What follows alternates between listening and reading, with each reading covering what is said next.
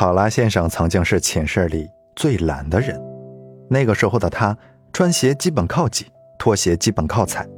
最经常的运动是呼吸，最极限的运动是翻身。交作业的时候，永远都推脱说是落家里了。考试成绩恒定的保持在倒数的位置上。那个时候的他，很胖，很邋遢，成绩糟糕，人缘也差。关于懒，他还有自己的一套理论，说是懒促进了人类的进步。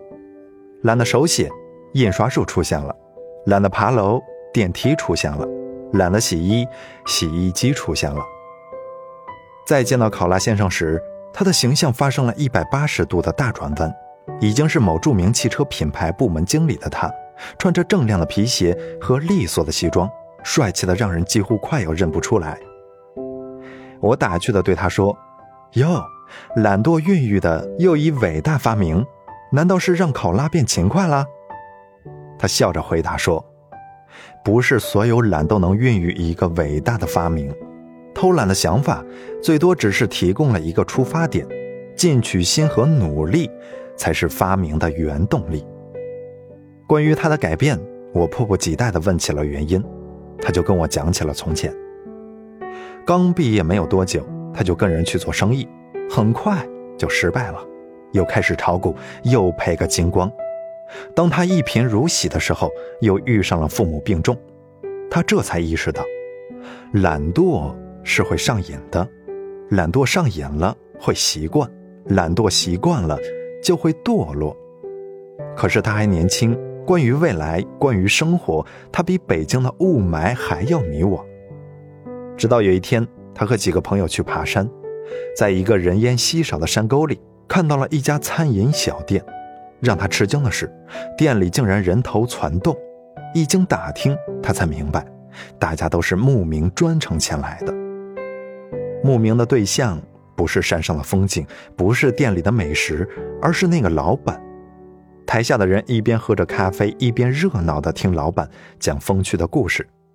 等故事讲完，客人散去之后，他就去找老板聊天他这才发现。老板是一位只有一条腿的残疾人，他问老板，在人烟稀少的山上开了一家餐饮店，怎么会如此成功呢？老板对他笑着说：“做对了，做久了就做成功了。”老板随后又给他展示了被自己打扫的光洁如新的坐便器，以及把几十斤重的咖啡机拆洗再重装的系列照片，他完全被震惊了。他想象得出一个残疾人要付出多大的勇气、毅力和努力，才能完成这些正常人都觉得辛苦的工作。临走时，他向老板鞠了一个躬，而老板点点头，像是知道他所有的心事那样，鼓励他说：“去做吧，虽然辛苦，但心不会苦。”后来，他就从辛苦的洗车工开始，然后自学汽车维修。等他把汽车维修学成之后，又开始钻研销售技巧。一次偶然的机会，一个汽车品牌的老板在修理汽车的时候，发现了他的销售天赋，便将其挖走，这才有了今天。他无比感慨地说：“一个懒惰的人，就是一所没有墙壁的房子，恶魔可以从任何一方面住进来。从前那个懒惰的我，实在是叫人失望。学习懒惰，工作懒惰，炒股也懒惰。”懒惰的活着，实在是太容易了。过一个懒惰而无趣的人生，也很容易。但所有让人后悔的事情，都是因为没有去做，或者是没有努力去做。英国作家塞缪尔·约翰逊曾说：“懒惰和贫穷永远是丢脸的。”所以每个人都会尽最大努力去对别人隐瞒财产，对自己隐瞒懒惰。可是。自欺欺人的结局必定是自作自受。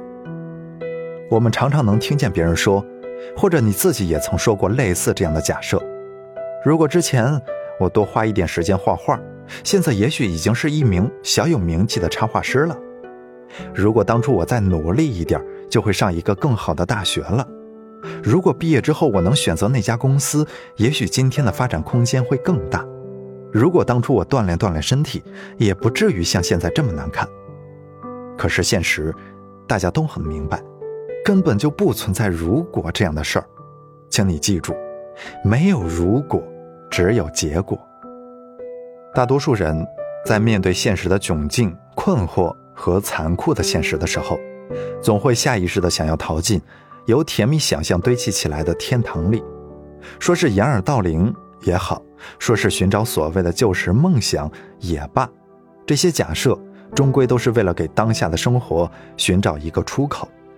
但是残酷的是呢，由假设构造出的出口，真能帮助你度过漫长而痛苦的蛰伏之路吗？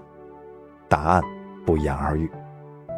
有太多的人会因为一时的懒惰而放弃，遗忘制定好的计划和目标，久而久之，你就慢慢的远离最初的目标，或者偏离了计划，然后不停的妥协、改变计划、降低要求，再后来，你就完全失去了完成计划或是目标的机会，步伐开始变得拖沓，内心变得难受，如此恶性循环下去，你的梦想变成了空想。变成了一事无成时聊以自慰的假象。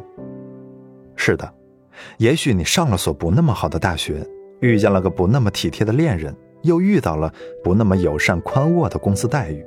可是你这样反复和身边人唠叨着自己的悲惨境遇，动不动就幻想拥有一架时光机去拥抱一下当年那个美好无辜的十六岁的自己，有用吗？当你被梦想折磨得气喘吁吁，被坏情绪打击得有气无力的时候，你扪心自问一下，有没有跃跃欲试的勇气和决心呢？其实呢，机遇不过是眨眼而过的兵器，错过了这件，下一件说不定更加锋利无比。比起机遇，更重要的是你的经验沉淀和思维造诣。若是没有足够的担当和能力，没有足够的努力和坚持，又怎能撑得起完美的机遇呢？请你记住，没有特别幸运，请先特别努力，别因为懒惰而失败，还矫情的归因于自己倒霉。不管你有多大的梦想，有多大的想法，有再多的兴趣爱好，一懒毁终生。你可以不读书、不冒险、不运动、不写作、不外出、不折腾，但是，人生最后悔的事情就是我本可以。你没有好运气，是因为你没有努力这样的东西来支撑你的底气；你没有贵人缘，是因为你厌恶平凡，却又甘心沉溺于平凡。所以，别总说时机不对，别总说自己碰不到合适的亲密爱人和优秀公司了。真正优秀的人，向来都是同凡人一样去努力。沉下心来想一想，就算给你一个全天下最有钱、脾气最好的恋人，他愿意看到喜欢的人整日四处抱怨却无动于衷吗？就算给你一个比 CEO 还高级、还霸气的工作机会，你就真能把手边事务处理得井井有条，比其他人优秀吗？其实，把一切糟糕的结果进行逻辑反推。得到的结论不外乎都是过程中的粗制滥造，思想上的巨人，行动上的矮子，这也成为了很多人厌恶却又乐在其中的成长游戏。人生不允许假设，犯过的错，偷过的懒，不是说清空就能够清空的。当初的你其实有很多选择，可是你偏偏选择了不去做任何选择。就算上一个三流学校，也可以在图书馆里吸取精华见解。而不是选择在宿舍里昏头大睡，就算与不懂浪漫的人交往，也可以在琐碎中逐渐帮助彼此成长；或者觉得不合适，干脆啊挥手告别，而不是纠缠在一起，浪费时间，耽误青春。就算你毕业工作撞上了最严苛的领导和福利不那么好的公司，也可以在工作中先积攒资源，提高技能，再去找寻合适时机提出加薪，或者。跳槽到更好的地方去，而不是等毕业才懂知识可贵，等恋人提出分手才发现根本就不合适，等工作尘埃落定，精力榨干无几，同龄人们都过上了像模像样的小资日子，你才幡然醒悟，原来这不是自己想要的生活。你要知道青春原本就没有恢复出厂设置这个选项时光一去不回头过去的和未来的都很难再待你温柔。如果你仍将前进的希望寄托在过去的美好想象之上仍然把成功的密码定义为等待好运来临那么我只能以无比邪恶的口气对你说别放弃你的梦继续睡吧。